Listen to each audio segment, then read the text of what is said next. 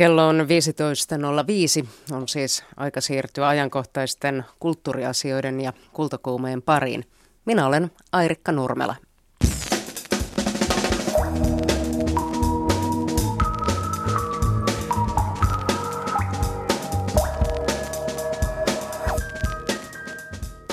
Tässä kultakuumeessa puhutaan peleistä ja kirjallisuusaktivismista – Tänään käynnistyy eurooppalaisten kirjallisuusaktivistien ensimmäinen Crowd Omnibus-kiertue. Avajaiset ovat illalla Helsingissä. Kiertue kulkee 15 maan kautta päättyen heinäkuun lopussa Kyprokselle. 12 viikon aikana kiertueelle osallistuu yli 100 kirjailijaa. Miksi kirjallisuusaktivistit lähtevät kiertämään? Se selviää kohta, kun vieraanani on Nuoren Voimanliiton toiminnanjohtaja Laura Serkosalo. Kuvataiteilija Hannu Leimu on pelannut hirviöiden tuhoamiseen perustuvaa tietokonepeliä Doomia jo parikymmentä vuotta. Suurissa öljymaalauksissaan hän sijoittaa perheenjäseniään pelin maisemiin. Tässä sitten oma poika ilman isän turvaa, teini, kohta täyttää 15 vuotta, on haulikon kanssa ja ottaa vastaan tämmöistä Doom-örkkiä. Mutta tavallaan mulla tämä on semmoinen niin kuin kasvukuvaus, eli poika niin kuin tulee elämään ja haasteet on siellä isot. Hannu Leimu pääsee enemmän ääneen kultakuumeen lopulla. Sitä ennen kuullaan, miten Tampereelle rakentuu tämän vuoden kuluessa Suomen ensimmäinen digitaalisten pelien ja pelaamisen erikoismuseo. Tietokonepelit ovat olleet olemassa yhtä pitkään kuin tietokoneet, kertoo Pelomuseon puuhamies Niklas Nylund. Ja ne ensimmäiset niin kuin digitaaliset pelikokeilut tulee just silloin 50-luvulla, oikeastaan melkein heti samaan aikaan kuin ensimmäiset tietokoneet jotka silloin on tietysti valtavan isoja vielä, ne vie niin kuin kokonaisia huoneita. Ja, että se yksi, yksi tapa niin sitten ikään kuin sitten ottaa haltuun tai niin kuin tehdä niistä sillä kulttuurisesti ymmärrettäviä on niin kuin pelata niillä pelejä. Lisäksi luvassa on maanantaiseen tapaan kulttuurilehtikatsaus. Kultakuume. Alkuun hyviä kulttuuriuutisia Mikkelistä. Mikkelin kaupungin uusi taidemuseo on nousemassa keskeiselle paikalle rautatien ja keskustorin väliin. Suojeltu myllysiilo, myllysiilo sulautuu osaksi moniosaista rakennuskokonaisuutta. Tekninen, lautakunnan, tekninen lautakunta hyväksyi taidemuseon hankesuunnitelman torstaina. Valtuustokäsittelyyn se menee vielä ennen kesää. Mikkelin kaupungin tekninen johtaja Jouni Riihelä. Tähän meidän taidemuseo on tarkoitus saada hyvin monipuoliset kulttuurille suunnatut tilat ja sinne tulee semmoinen iso black box keskelle, joka tavallaan mahdollistaa tuleville vuosikymmenille erilaisia taiteen ö, näytön paikkoja. Eli kyllä mä luulisin, että, että tämmöinen niin kuin maakuntakeskuksen taidemuseo hyppää ihan eri vuosituhannelle. Ja sen lisäksi siihen tulee taidemuseo, mitä muuta? Siihen tulee meidän museotoimen, ihan niin kuin työhuoneita ja työskentelytiloja, eli tavallaan se, kun me nähdään se taidenäyttely, niin sehän on niin kuin se juhlatila, mutta se juhlatila takana täytyy olla ne työtilat, niin siitä tulee ihan aitoja kunnan viranhaltijoiden työtiloja.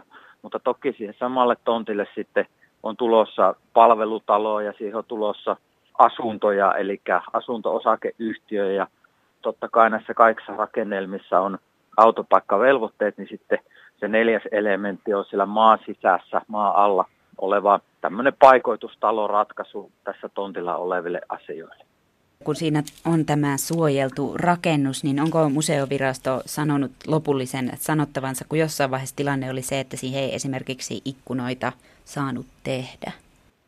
Tämä on yhdessä viranomaisten kanssa kyllä pohdittu sitä ratkaisua. Totta kai rakennuslupavaiheessahan ne lopulliset puheet sitten tullaan näkemään, mutta niin kuin mä sanoin, niin me ollaan tehty hyvässä yhteistyössä ja toki museovirasto tai yleensäkin kulttuuriväki haluaa, että se kiinteistö laitetaan arvoisessa kuntoon ja totta kai tässä on tavallaan se ulkonäkö, joka on ihan keskeistä siinä, mutta että kyllä meillä se ymmärrys on, että myötätuulessa tämä hanke etenisi.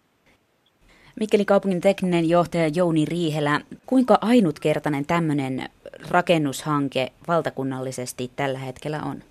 Mä luulen, että valtakunnallisesti tämmöisiä rakennelmia nähdään Helsingin keskustassa, mutta jos me katsotaan maakuntakeskuksia, jossa nyt rakennetaan ja luovutetaan tontteja ja kerrosneliöitä tämmöisessä 3D-maailmassa, niin se on hyvin ainutlaatuinen. Ja totta kai se, että me pystytään yhdistämään kaupungin niin kuin normeilla ja toimintoja sinne sisälle niin sanotusti tämmöinen meidän kulttuurilaitos, niin kyllä se on hyvin ainutlaatuista, että, että kyllä me kaiken kaikkiaan ollaan hyvin innostuneita siitä asiasta, että tontille tapahtuu paljon asioita, mutta kyllä se toisaalta on hyvin kompleksinen haastekin sitten rakennusmielessä ja myös omaisuusmielessä tämä tontti. Kun katselin tuota havainnekuvaa, niin mikä mahtaa olla siinä siilon päällä oleva semmoinen suuri lasikuutio? Varmaan tämmöinen osittain ulkonäköseikka, eli tämmöinen kiinteistö vaatii kuitenkin koneellista ilmanvaihtoa ja erilaista tekniikkaa ja ne on sitten sijoitettu sinne rakennuksen päälle ja, ja toki tässä vaihtoehdossa ollaan sitten lähdetty miettimään, että miten hyödyntää tavallaan se asia, joka sinne on pakko rakentaa, niin, niin arkkitehdit keksi ajatuksen siitä, että tästä muodostuisi maamerkki ja tämmöinen lasikuuto, joka voisi toimia museon näyteikkunana, joka näkyisi hyvin laajalle. Eli se on se asia, mistä se identifioitus, mutta todellisuudessa siinä on tosiaan kiinteistötekniikkaa. Sillä tontilla tulee niin kuin arkisin liikkumaan satoja ihmisiä, eli tämähän tulee vielä sillä tavalla hyvin, että tämä tulee tavallaan tori- ja matkakeskuksen väliin, eli että nyt se kulttuurikin tulee tämmöisiä arjen liikunta- tai liikkumisväylien keskipisteeseen, ja voisi niin kuin olettaa, että, että se taas niin kuin luo paljon enemmän niitä asiakastapaamisia sillä museossa, mutta että sanoisinko, että muutaman sadan ihmisen oma kotikin, eli kyllähän se sitä tarkoittaa. Millä aikataululla tämä suunnitelma lähtee rakentumaan ja milloin sanoisitte, että tuo kaikki tulee olemaan valmista? Kaupungin osuus, eli tämä taidemuseon osuus, niin kyllä se meidän tämänhetkisen taloussuunnittelun vuosina tarkoittaa, että se olisi ensi vuosi, kun se tämä lähdettäisiin rakentamaan. Eli heti ensi vuonna, jos saadaan rahat. Ja valmista voisi sitten olla aikaisintaan koska? Se on kahden vuoden projekti, mutta toisaalta tämmöisen käyttöönotto Eli kun tavallaan kiinteistöprojekti valmistuu, niin taidemuseon näkökulmasta se käyttöönotto tapahtuu pienellä viiveellä, että semmoinen kaksi puoli vuotta tästä hetkestä, niin silloin voisi ajatella, että voisi olla avaajaista. Mikkelin kaupungin teknistä johtajaa Jouni Riihelää haastatteli Yle Mikkelin Mari Lukkari. Kultakuume. Helsingissä koko teatterissa avataan tänä iltana eurooppalaisten kirjallisuusaktivistien Crowd Omnibus-kiertue.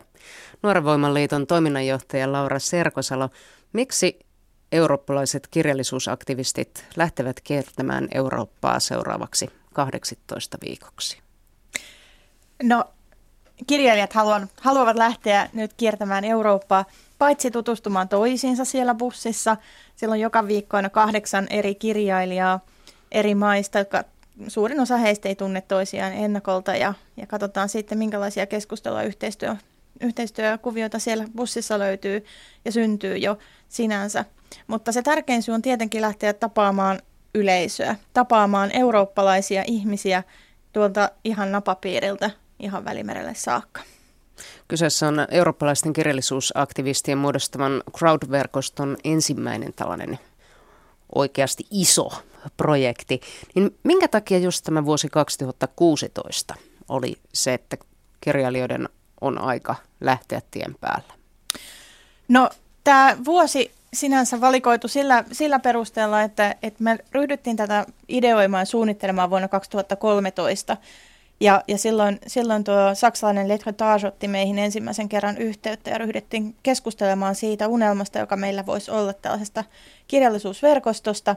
Ja tietysti siinä jokunen vuosi sitten vierähtää ennen kuin saadaan suunnitelmat valmiiksi ja rahat haettua. Ja, ja sitten kun näin mittavasta kiertueesta tosiaan on, on kyse, eli sadasta kirjailijasta ja, ja lukemattomasta määrästä käännöksiä ja hotelleja, lentolippuja ja kaikenlaisia yhteistyökuvioita, niin, niin kyllähän siinä niin kuin aikaa saa sitten menemään. Kaksi vuotta tätä on nyt niin kuin varsinaisesti sitten todenteolla tehty. Eli mikä tämä Crowd-verkosto on?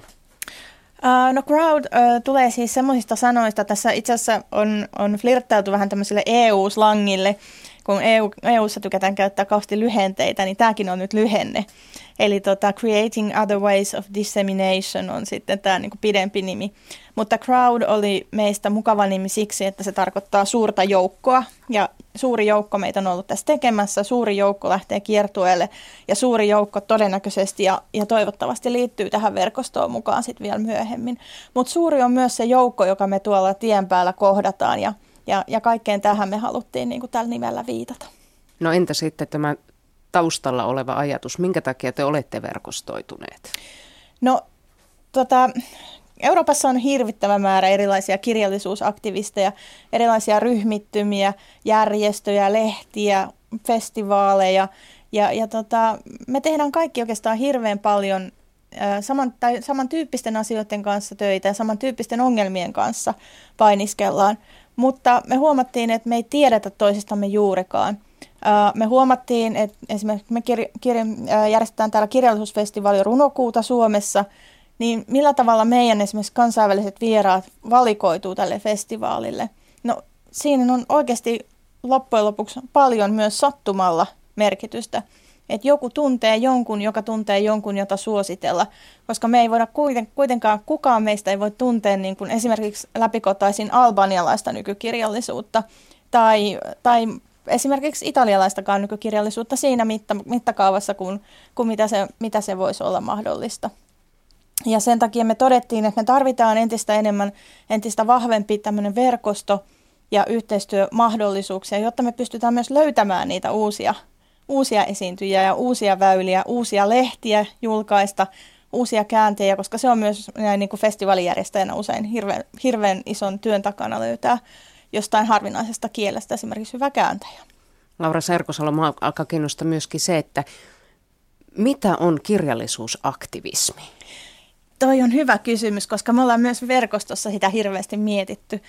Ja, ja mä tiedän, osaamme sen nyt ihan niin kuin tyhjentävästi sulle selittää, mutta me ollaan ajateltu, että kirjallisuusaktivistit on sitä porukkaa, jotka tekee suurella sydämellä enemmän töitä kuin, kuin, niin kuin ää, ikään kuin kirjallisuuden ilosta kuin sen palkkansa takia. Monet on myös niin kuin vapaaehtoistoimijoita, kaikki eivät saa palkkaa laisinkaan. Eli kirjallisuusaktivistit on, on niin kuin tässä meidän ajatusmaailmassa niitä ruohonjuuritason toimijoita. Eli, eli tota, julkaisevat esimerkiksi pieniä runouslehtiä, järjestävät festareita, tapahtumia, klubeja, pitävät yllä organisaatioita. Ja, ja, ja tämä porukka on, on sitä niin kuin meidän ikään kuin kirjallisuuden se, se, se niin kuin liha ja voima. Eli teillä ei mitään poliittista agendaa tai pyrkimystä muuttaa maailmaa muuten kuin, että kirjallisuus voi hyvin, ymmärsinkö oikein? No ei meillä sellaista poliittista agendaa on muuta kuin, että me ollaan pohdittu myös tässä paljon sitä, sitä aspektia, että, että mikä tämä Eurooppa tässä kohtaa on. Tässä kohtaa 2016, joka osuu meidän kiertueen alkuun. Ja tämä Eurooppahan on todella paljon erilainen kuin se Eurooppa, jota, joka oli olemassa silloin, kun 2013 ryhdyttiin suunnittelemaan esimerkiksi tätä verkostoa. Ja me ollaan mietitty paljon sitä, että, että että miksi meillä juuri on etuoikeus matkustaa Euroopassa tuolta pohjoisesta valua alas etelään saakka, ylittää rajoja. Kuka saa ylittää rajoja? Kellä on oikeus liikkua? Kellä on oikeus kutsua itseään eurooppalaiseksi, eurooppalaiseksi kirjailijaksi tai eurooppalaiseksi kirjallisuusaktivistiksi? Eli nämä on niitä teemoja, Nämä on niitä tulette... teemoja, joita me myös tässä kiertueella tullaan käsittelemään paljon. Ja, ja oikeastaan tämä on ehkä se, jos, jos nyt ajatellaan jotain semmoista syvällisempää, poliittisempaa agendaa, niin nämä, nämä niin kuin rajat ja eurooppalaisuus ja eurooppalainen identiteetti, kieli, kulttuuri on ollut niitä asioita, mitä me ollaan mietitty tässä. Tässä Suomen kiertueella on tosiaan mukana kahdeksan kirjailijaa. Viinissä asuva suomalainen Satu Taskinen, italialainen Andrea Inglese, Bosnia-Herzegovinasta tulleet äh, Marko Tomas se mainitaan sitten vaikka Kyproksen turkkilainen Alev Adil. Miten he ovat päätyneet tälle Suomen kiertueelle? Oi, se on pitkä prosessi. Mä yritän olla lyhyt. Me tota, partnerijärjestöt ö, yhdessä valitsivat valtavan määrän, siis paljon suuremman määrän kirjailijoita kuin mitä me pystyttiin tähän mukaan ottamaan. Esittelivät kirjailijoita ja ky- kyselivät vähän ympäriinsä. Ja sen jälkeen ö, e-, eri partnerit, jotka olivat valinneet, niin tulivat mukaan tähän prosessiin ja äänestivät. Ja sitten me, me loppujen lopuksi päädyttiin semmoiseen joukkoon, joukkoon kirjailijoita, joista me oltiin äänestetty, jotka kuulosti meistä niin kuin sopivimmalta nyt tämän, tässä hetkessä tälle kiertueelle. Ja sitten me ryhdyttiin vasta miettimään, että minkälaisilla kokoonpanoilla mihinkin osaan Eurooppaa lähetetään ketäkin. Kiinnitin huomiota siihen, että monella näistä kirjailijoista on hyvin kansainvälinen tausta, että he ovat työskennelleet muuallakin kuin kotimaassaan tai Joo, se ei ole ihan sattumaa. Me, me haluttiin myös valita paljon sellaisia kirjailijoita, jotka esimerkiksi asuvat eri maassa kuin, kuin mistä ovat kotoisin tai kirjoittavat eri kielellä kuin, kuin heidän valta, valta, ympäröivä valtakielensä on. Ja me haluttiin tässä myös lähteä tutkimaan, sitten tämä tuo meille lisää mahdollisuuksia niissä keskusteluissa, mitä me sitten järjestetään tuolla matkan, matkan varrella ja reitin, reitin päällä. Eli me tullaan sitten niihin kysymyksiin juuri siitä identiteetistä, kielestä ja kulttuurista, niin meillä on sitten siihen ikään kuin monenlaisia näkökulmia tarjottavana. Jos mennään sitten Laura Serkosala tuohon ihan konkretiaan. Te tosiaan tänään avajaiset, presidentti Tarja Halonen on avaamassa tuolla koko Kyllä. teatterissa. Sitten Suomessa matka jatkuu Tampere, Jyväskylä, Oulu, Hailuoto ja Rovaniemi. Mitä näissä tapahtumissa tapahtuu?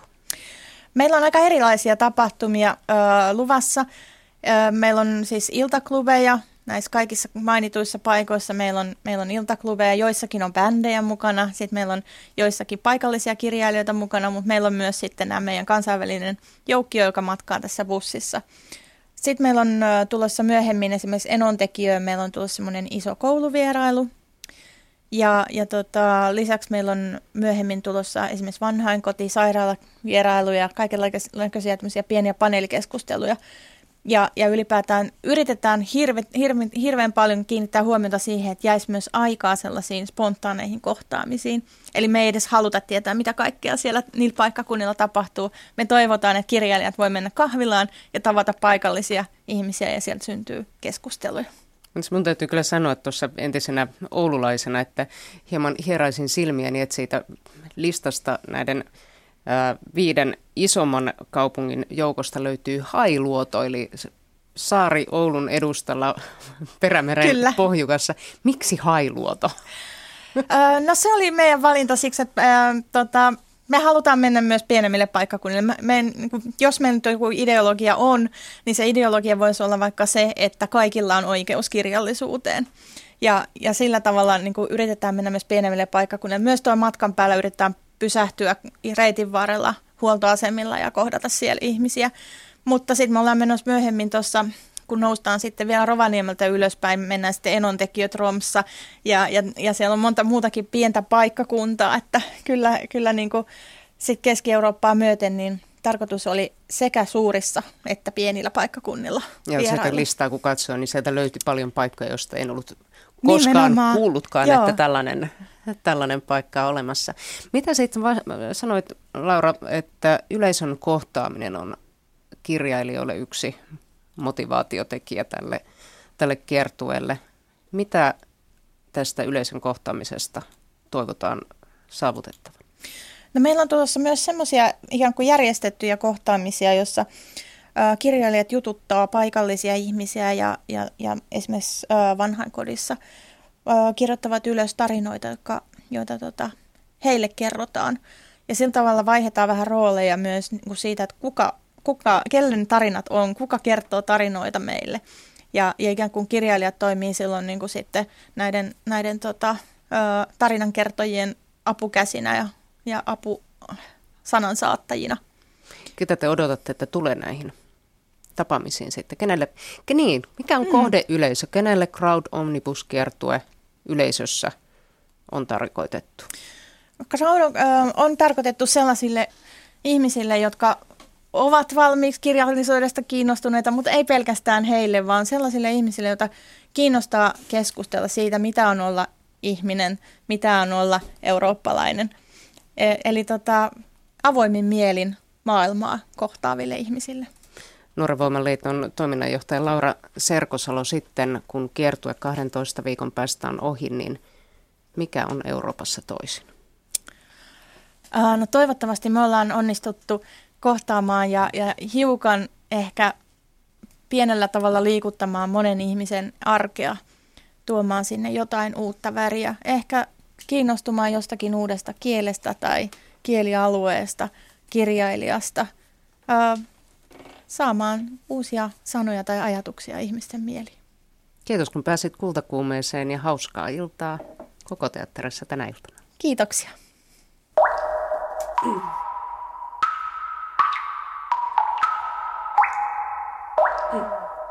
Tehdään tässä kohdassa sitten henkilövaihtopöydän toisella puolella. Maanantaisen tapaan kultakuumeessa on vuorossa kulttuurilehtikatsaus ja Laura ja Niina Mäkeläinen tuossa jo vilkuttelevatkin pöydän Heipä toisella hei. puolella, puolella toisilleen. Eli pysytään itse asiassa Nuoren Voimanliiton parissa. Niina mm. Mäkeläinen, sinä olet tutustunut Nuoren, liiton voiman, äh, Nuoren Voimanliiton tuorempaan lehteen. Nuori Voima, kirjallisen kulttuurin lehti, kyllä. Mitä se käsittelee? Nuori Voima keskittyy uusimmassa numerossaan radioon. Vesa Rantama huomauttaa pääkirjoituksessaan, että radio on päivittäisessä käyttöajassa mitattuna suosituin media Suomessa vuonna 2016. Radion keksiästä ei ole päästy yksimielisyyteen, mutta sitaatti, näin anarkistisen ja moniäänisen teknologian voikin kehittää ehkä vain joukkoäly, Rantama tuumaa. Ja jatkaa, Radion alkuperäinen taika on yhä ulottuvillamme, vaikka sen havaitseminen voi vaatia erityisjärjestelyjä. Lähde yksin autolla maaseudulle tuntemattomaan paikkaan, valitse sattumanvarainen FM-taajuus.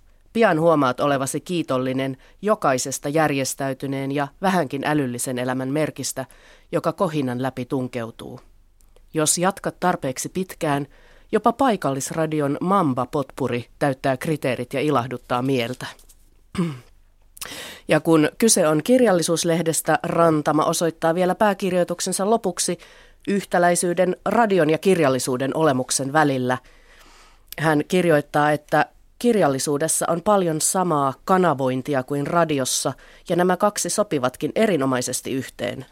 John Ashburyn kaltainen runoilija toimii kuin vastaanotin – poimii lauseita maailman kohinasta ja tuonne yhteen paikkaan. Nuoren voiman radioteemanumeroon liittyy myös ylentoimittaja Pietari Kylmälän verkkoartikkeli, jossa hän kirjoittaa radion nykyilmiöstä eli podcasteista, jotka ovat siis verkossa jaettavia äänitallenteita. Vaikka suurin osa podcasteista on edelleen suurten mediatalojen tuottamia, niiden hienous piilee kylmällä mukaan siinä, että kuka tahansa voi tehdä radio-ohjelmaa nykyään ja jakaa sen podcastina. Yksi Kylmälän löytämä podcast Helmi on Jungala Radio, josta hän kertoo seuraavasti. Jungala Radio on Ranskassa Kaleen pakolaisleirissä toimiva yhteisöradio, jota leirin asukkaat pyörittävät. Kaleen viidakoksi kutsutussa pakolaisleirissä asuu tuhansia Britanniaan pyrkiviä pakolaisia – Leirin olosuhteet ovat kehnot ja avustusjärjestöt ovat muun muassa raportoineet leiriin yksin saapuneiden lasten seksuaalisesta hyväksikäytöstä. Ranskan viranomaisten pyrkimykset häätää ja purkaa leiri ovat johtaneet yhteenottoihin leirin asukkaiden ja poliisien välillä.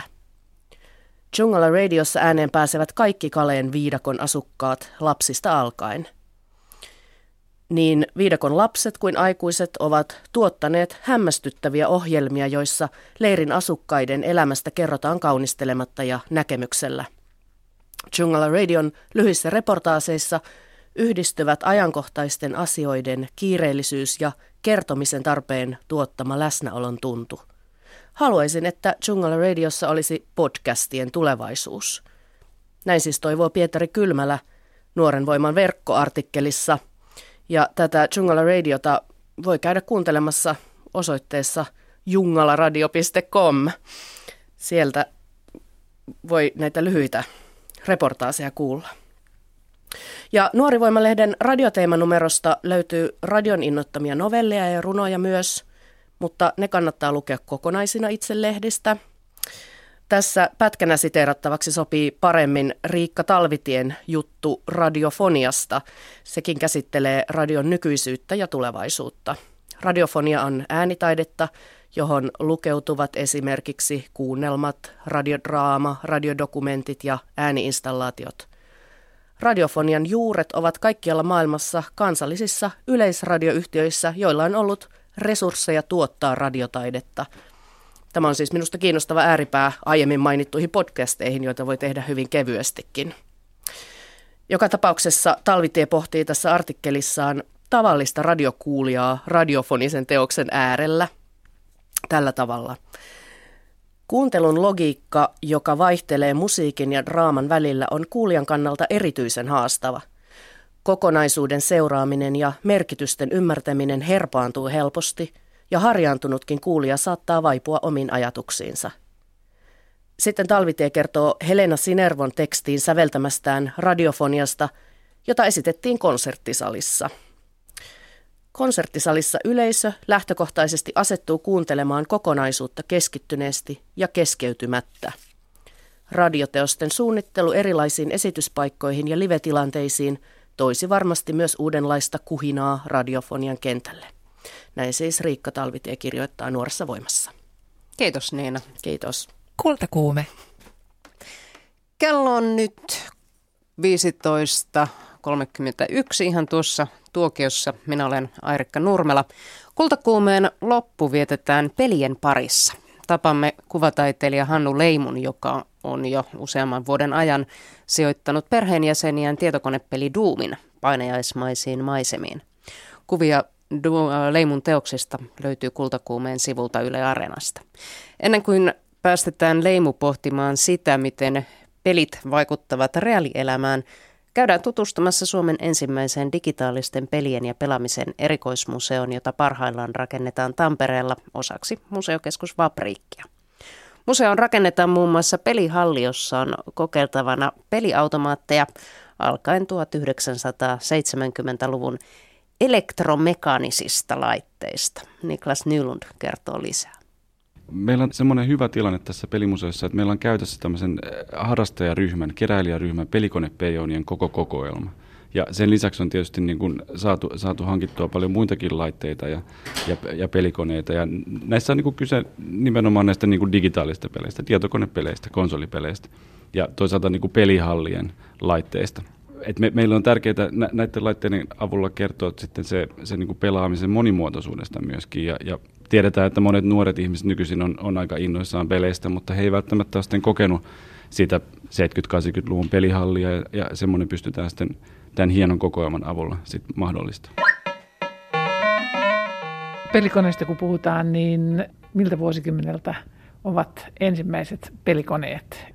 No, meillä on vielä toiveena tässä vaiheessa, että löydettäisiin tämmöinen NIM-peli, joka on siis 1950-luvulla kehitetty osana tämmöistä niin kuin ESCO tietokoneprojektia, mikä Suomessa laitettiin silloin vireille. Että ensimmäinen tämmöinen keskustietokone rakennettiin ja, ja osana sitä sitten ikään kuin se markkinointiin tehtiin, tehtiin tämmöinen vähän pienempi laite, joka on just tämä NIM-peli, semmoinen logiikkapeli, hyvin yksinkertainen, ja, mutta semmoinen, että se tietokone osasi sitä myöskin pelata sitten ihmistä vastaan. Ja. Mutta siis jo 1950-luvulta? Joo, että tämä on nyt se niin kuin varhaisin suomalaisin. Ja on niitä toki niin kuin muissakin maissa, Yhdysvalloissa varsinkin on tutkittu tätä asiaa aika paljon. Ja, ja ne ensimmäiset niin kuin digitaaliset pelikokeilut tulee just silloin 50-luvulla, oikeastaan melkein heti samaan aikaan kuin ensimmäiset tietokoneet, jotka silloin on tietysti valtavan isoja vielä, ne vie niin kuin kokonaisia huoneita ja, ja, ja tota, muutenkin vähän semmoisia niin hankalia käyttää, mutta että se yksi, yksi tapa ne sitten ikään kuin sitten ottaa haltuun tai niin kuin tehdä niistä sillä kulttuurisesti ymmärrettäviä on niin kuin pelata niillä pelejä.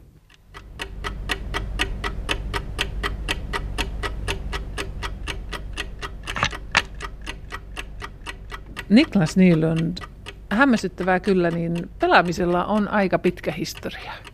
Kyllä, oikeastaan voisi sanoa, että ihminen on pelannut aina. Et ihan niin kuin pelilöytöjä löytyy tuolta niin kuin arkeologista löydöistä tosi kaukaa ja tunnetaan niin kuin muutamia tämmöisiä niin kuin erilaisia pelityyppejä, jotka on syntynyt jo, jo niin kuin monta tuhatta vuotta sitten. Esimerkiksi Backgammon on yksi näistä vanhoista. Shakinhan monet tuntee, mutta se, se on sitten, niin kuin, ei ole ihan, ei ihan niin vanha peli. Ensimmäinen heitto. Poikien tarkoituksena on lyödä, pysäyttää tuo kiekko ja lyödä pyörimällä sitä takaisinpäin. Siihen mihin se kaatuu, siitä he heittävät. Mutta nämä pojat voivat juosta kiivaasti sen kiekon perässä ja kun nämä saavat kosketetuksi tai lyödyksi sitä takaisinpäin, niin he saavat kuitasta vielä uudestaan. Heittovuoro kuitenkin säilyy sitten täällä. Sitten tietysti niin kuin pelejä on pelannut on pelattu niin kuin monenlaisissa ympäristöissä. Et on, on olemassa niin kuin monenlaisia perinnepelejä. Sitten on toisaalta olemassa niin kuin perinneleikkejä ja usein on niin kuin vaikea oikeastaan erottaa se, että missä se, missä se raiste loppujen lopuksi menee. Ja voisi sanoa oikeastaan, että täällä Suomessa niin tota, vaikutukset on tullut niin kuin aika monessa asiassa, niin tullut sieltä lännestä ja idästä. Ja lännestä on tullut tämä niin kuin viikinkien peli ja, ja, ja leikkiperinne, että tämmöinen Tafel lautapeli on semmoinen aika, aika tunnettu sitten harrastajien parissa tämmöinen vähän ehkä shakin omainen peli.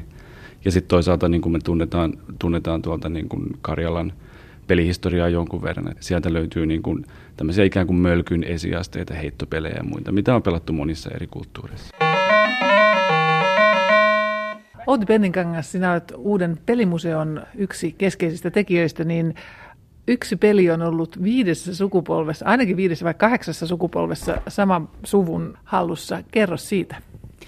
Joo, tässä pelimuseon tekemisen aikana saimme tämmöisen sähköpostin Venla Leimulta, joka kertoi, että hänen vaarinsa, siis isoisänsä Kari Bäriholm kokoaa lapsen lapsensa ja lapsensa pelien ääreen säännöllisesti pari kertaa vuodessa. Ja, ja, ja saatiin kuulla tällaisesta Matka Aavasaksaan pelistä, joka täällä Bäriholmin perheessä on, on edelleen ja se on Sinne perheeseen tullut 1262 noin siinä, että siinä ei ole ihan tarkkaa vuotta, että koska, koska tämmöiset sisarukset, Gripenperin sisarukset on saanut sen lahjaksi, mutta he ovat olleet aika pieniä silloin ja, ja saaneet sen joululahjaksi. Ja, ja se sama peli on säilynyt siinä perheessä nämä, nämä kaikki vuosikymmenet ja edelleen sitä, sitä pelataan. Se on kiinnostava matka Helsingistä Aavasaksaan ja siihen liittyy tällaisia runoja, mitä sitten kuuluu aina tiettyyn paikkaan ja sen paikan historiaan ja se,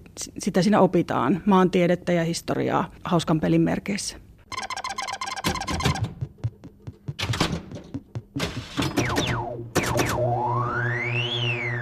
Tampereella on tekeillä pelimuseo, joka avautuu 2017 vuoden alussa siellä ei suinkaan ainoastaan ole näitä lautapelejä ja vanhoja pelejä, vaan millaisesta museosta on kyse?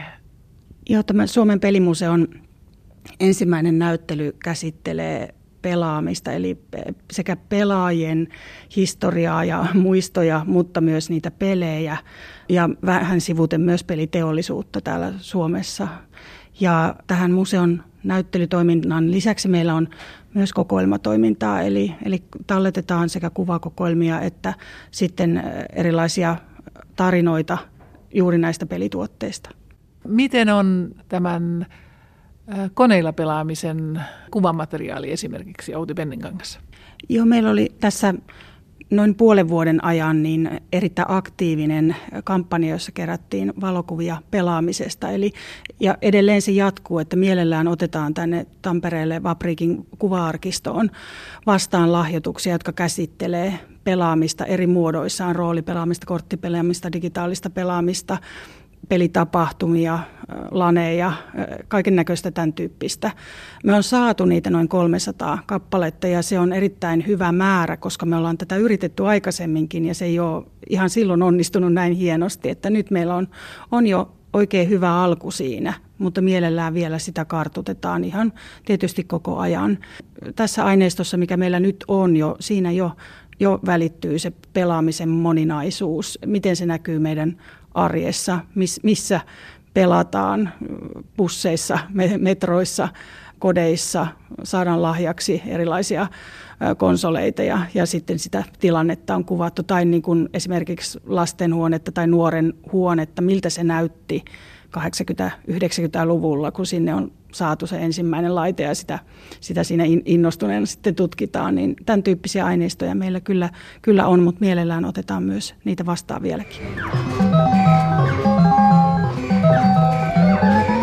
Ilmeisesti tässä myös avautuu tutkijoille aikamoinen aareaitta, kun näin keskitetysti tänne Tampereelle tulee Suomen pelimuseo. Nyt jo me ollaan saatu tänne kokoelmiin joitakin esimerkkejä pelien kehittämisestä. Niitä tallennetaan meidän kokoelmiin ja niin kuin tavallaan samalla etsitään niitä metodeja, millä tavalla talletetaan pelien kehittämiseen liittyvää materiaalia. Se on tosi laaja ja monipuolinen kenttä, mutta me yritetään ottaa siihen pienin askelin näkökulmia ja tehdä yhteistyötä suomalaisen museokentän kanssa. Entäpä sitten nämä pelien valmistajat, millä mielellä he ovat tähän hankkeeseen suhtautuneet? Meillä oli tämä joukkorahoituskampanja viime vuonna maaliskuusta syyskuuhun ja, ja siinä peliteollisuus osallistui hienosti ja aktiivisesti tämän museon tämmöiseen kampanjaan. Ja toki sitten kun saadaan museo valmiiksi ja auki, niin on ihan varmaa, että se herättää kiinnostusta edelleen. Ja, ja sitä me toivotaankin, että tämä museo on niin kuin ympäristö sille, että täällä voi kohdata peliteollisuuden, har, peliharrastajien ja, ja tota, näiden meidän asiakkaiden edustajat, että museon, museon ohjelmatoimintaa tulee hyvin monenlaista. Semmoinen keskiverto suomalainen digipelaaja, hän on niin kuin 3-40 välillä. Ja oikeastaan niin kuin melkein yhtä iso osa, osa näistä tota, harrastajista on naisia kuin miehiä. Tämmöistä porukkaa me sitten niin pääasiassa palvellaan, mutta totta kai kaiken näköisiä muitakin ryhmiä. Ja toisaalta niin kuin tiedetään, että nuoret on myös tosi kiinnostuneita tästä ja he on tosi kiinnostuneita niin kuin laajasti peleistä, ei vaan niistä digitaalista peleistä, vaikka se on niin kuin ehkä se, mitä he eniten pelaa. Mutta toisaalta monet on tosi kiinnostuneita lautapeleistä, korttipeleistä, just näistä vanhoista pelihalleista, niiden flippereistä ja, ja peliautomaateista. Ja semmoisia pelejä pystytään sitten niin kuin tuomaan museoon ja se, se on arvokasta. Ja sitten taas toisaalta tärkeää meille on myös se, että me voidaan kertoa tästä niin kuin aika isosta uudesta ilmiöstä, että pelit on tosi tärkeä osa monen ihmisen elämää ja totta kai niin kuin ihan valtakunnallisestikin se on, se on aika tärkeä työnantajakin jo tässä vaiheessa. Niin pystytään tästä uudesta pelien maailmasta kertomaan sitten ehkä heille, jotka ei ehkä niin kuin sillain pidä itsensä niin pelaajina tai ehkä ei ole niin, niin tuttuja sitten näiden digitaalisten pelien kanssa ja halutaan sitten niin kuin myös näyttää näitä niin kuin yhteneväisyyksiä tämän digitaalisen pelikulttuurin ja sitten toisaalta niin kuin vanhempien pelimuotojen kanssa tai niiden välillä. Tietysti korttia pelataan paljon Suomessa tai, tai ristisanatehtävät tai, tai jokut sudokut, niin tämmöistä on tosi suosittuja. Ja on monia digitaalisia pelejä, jotka on aika samankaltaisia kuin nämä. Okay, I see a bomb. It's got wires, a button, keypad. Ei ainoastaan Suomessa pelata, vaan Suomen pelaaminen on maailmanlaajuinen ilmiö. Millaisia esikuvia teillä on tälle museolle, Outi Penninkangas? Täällä Euroopassa erittäin tunnettu museo on Berliinissä Computerspiele-museum, joka samaan tapaan kuin meillä käsittelee pelejä tämmöisenä kulttuurihistoriallisella ilmiönä. Ja se on ollut hyvä tutustumiskohde tässä, kun ollaan suunniteltu tätä museoa. Sitten on tietysti monenlaisia isoja keräilijöiden kokoelmia ympäri maailmaa. Yhdysvaltoihin avautuu juuri suuri videopelimuseo, että se, se on tietysti semmoinen kiinnostava.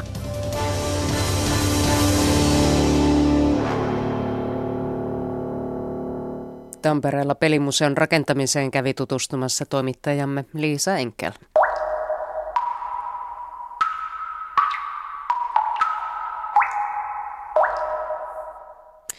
Kuvataiteilija Hannu Leimu on maalannut sarjan teoksia tietokonepeli Doomin inspiroimana.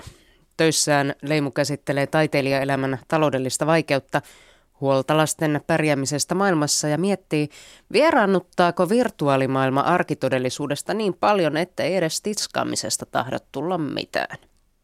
Hannu Leimun kuvien painajasmaisissa maisemissa seikkailevat taiteilijan itsensä lisäksi myös hänen neljä lastaan. Tässä mä oon sitten meidän nuorimman lapsen kanssa, Jukan kanssa. Hän on kainalossa ja joku tuntematon uhka on tulossa tuolta nurkan takaa ja mä valmistaudun torjumaan sitä ja suojelemaan omaa lastani. Tämä Doom-pelihän perustuu justiin tällaisiin niin kuin mielikuvituksellisiin painajaismaisiin helvetillisiin örkkeihin, jotka niin kuin vyöryy päälle sieltä ja onneton pelaaja raukkasti yrittää jotenkuten selvitä, niin mä oon ottanut mun perheenjäsenet tähän mukaan. Eli ne panokset on paljon kovemmat.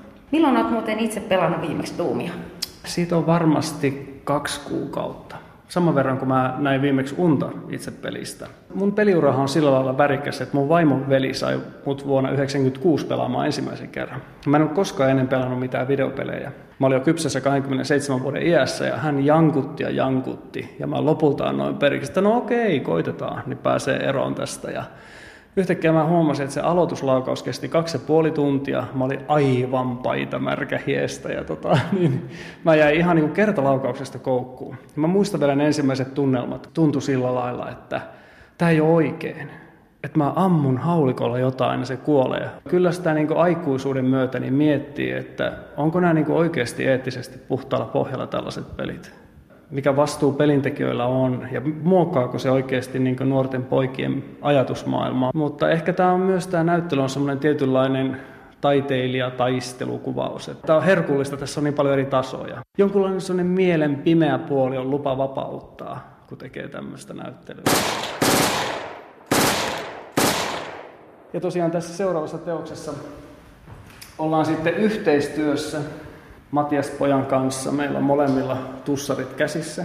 Mä otin tämmöisiä reaalimaailman aseita siihen justiin, koska mä halusin, että tavallaan nämä työt voi myös ilmentää, että maailmassa on paljon hätää ja semmoista niin oikeaa tuskaa että nämä tavallaan nämä maisemat niin kuin sillä lailla assosioi sitä peliä, mutta sitten se on se mun oma henkilökohtainen persoonallinen mielikuvitusmaailma, joka on niin kuin unissa ja alitajunnassa jyllää. Ja sitten siihen mä oon liittänyt tämmöisiä arkisia elementtejä mun niin kuin ympäristöstä, keittiön tuoleja, jotain kiviä mökin rannalta esimerkiksi, jota on laiturina käytetty ja sellaisia elementtejä, että mä niin sekoittelen kaikkia, niin sitten se tuntuu todella henkilökohtaiselta. Pelejä on käytetty elokuvissa loppujen lopuksi aika paljon. On joo. Mutta mulle ei itse asiassa tule kauheasti mieleen, että pelimaisemia olisi käytetty kauheasti muussa kulttuurissa. Pakko sanoa, että noista elokuvista, niin mä oon kokenut, että pelit niin kuin tavallaan, ne kaupallistaa elokuvaa niin silleen härskillä tavalla, että ne elokuvat ei ole kovin onnistuneita.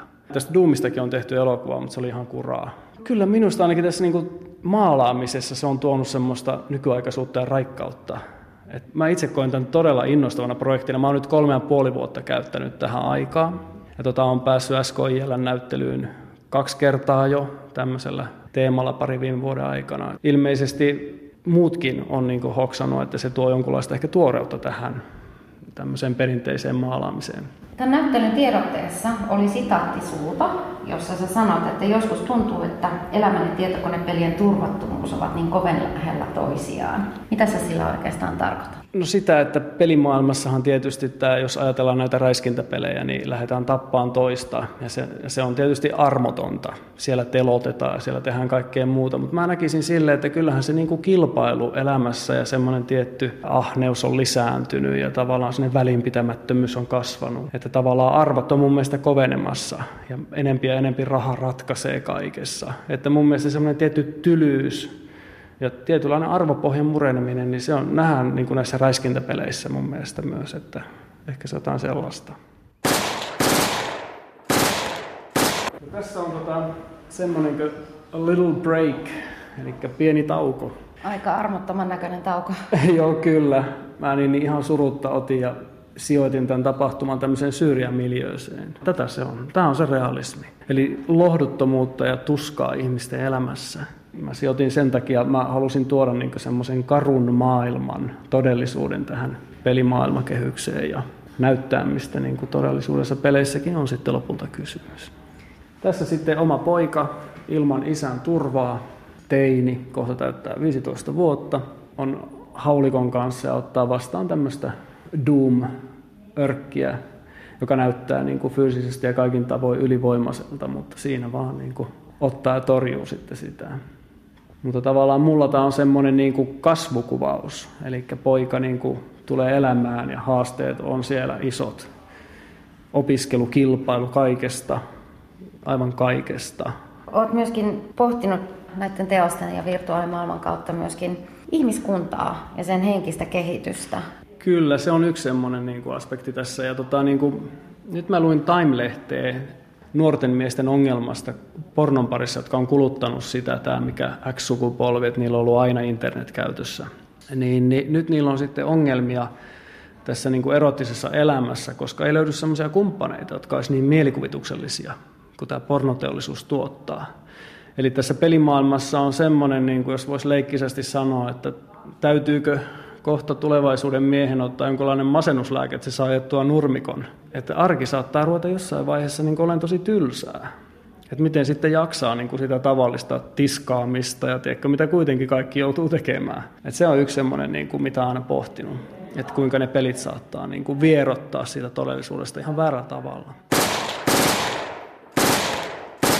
Kuinka paljon se ylipäänsä olet yleensä työtä tehdessä, on se sitten teema kuin teema, niin jollain tavalla käytät taidetta myöskin välineenä siihen, että sä kerrot jotain ihmisyydestä tai yhteiskunnasta. Ehkä jopa kritisoitkin sitä. Kyllä, mulla tietysti varmasti on semmoinen vähän yhteiskuntakriittinen pohjavire ja taiteilijuus on tietysti on tietyllä lailla kovaa ja se on semmoista tietynlaista taistelua koko ajan. Siinä on vähän semmoista niin kuin itsepsyykkaamista, että monet työt niin kuin tavallaan rakentaa mun itsetuntoa ja ne niin kuin kuvallisesti kertoo mulle, että mun tulee olla vahva ja jaksaa tässä kilpailussa ja kovassa niin kuin maailmassa roikkua mukana ja antaa parhaani koko ajan.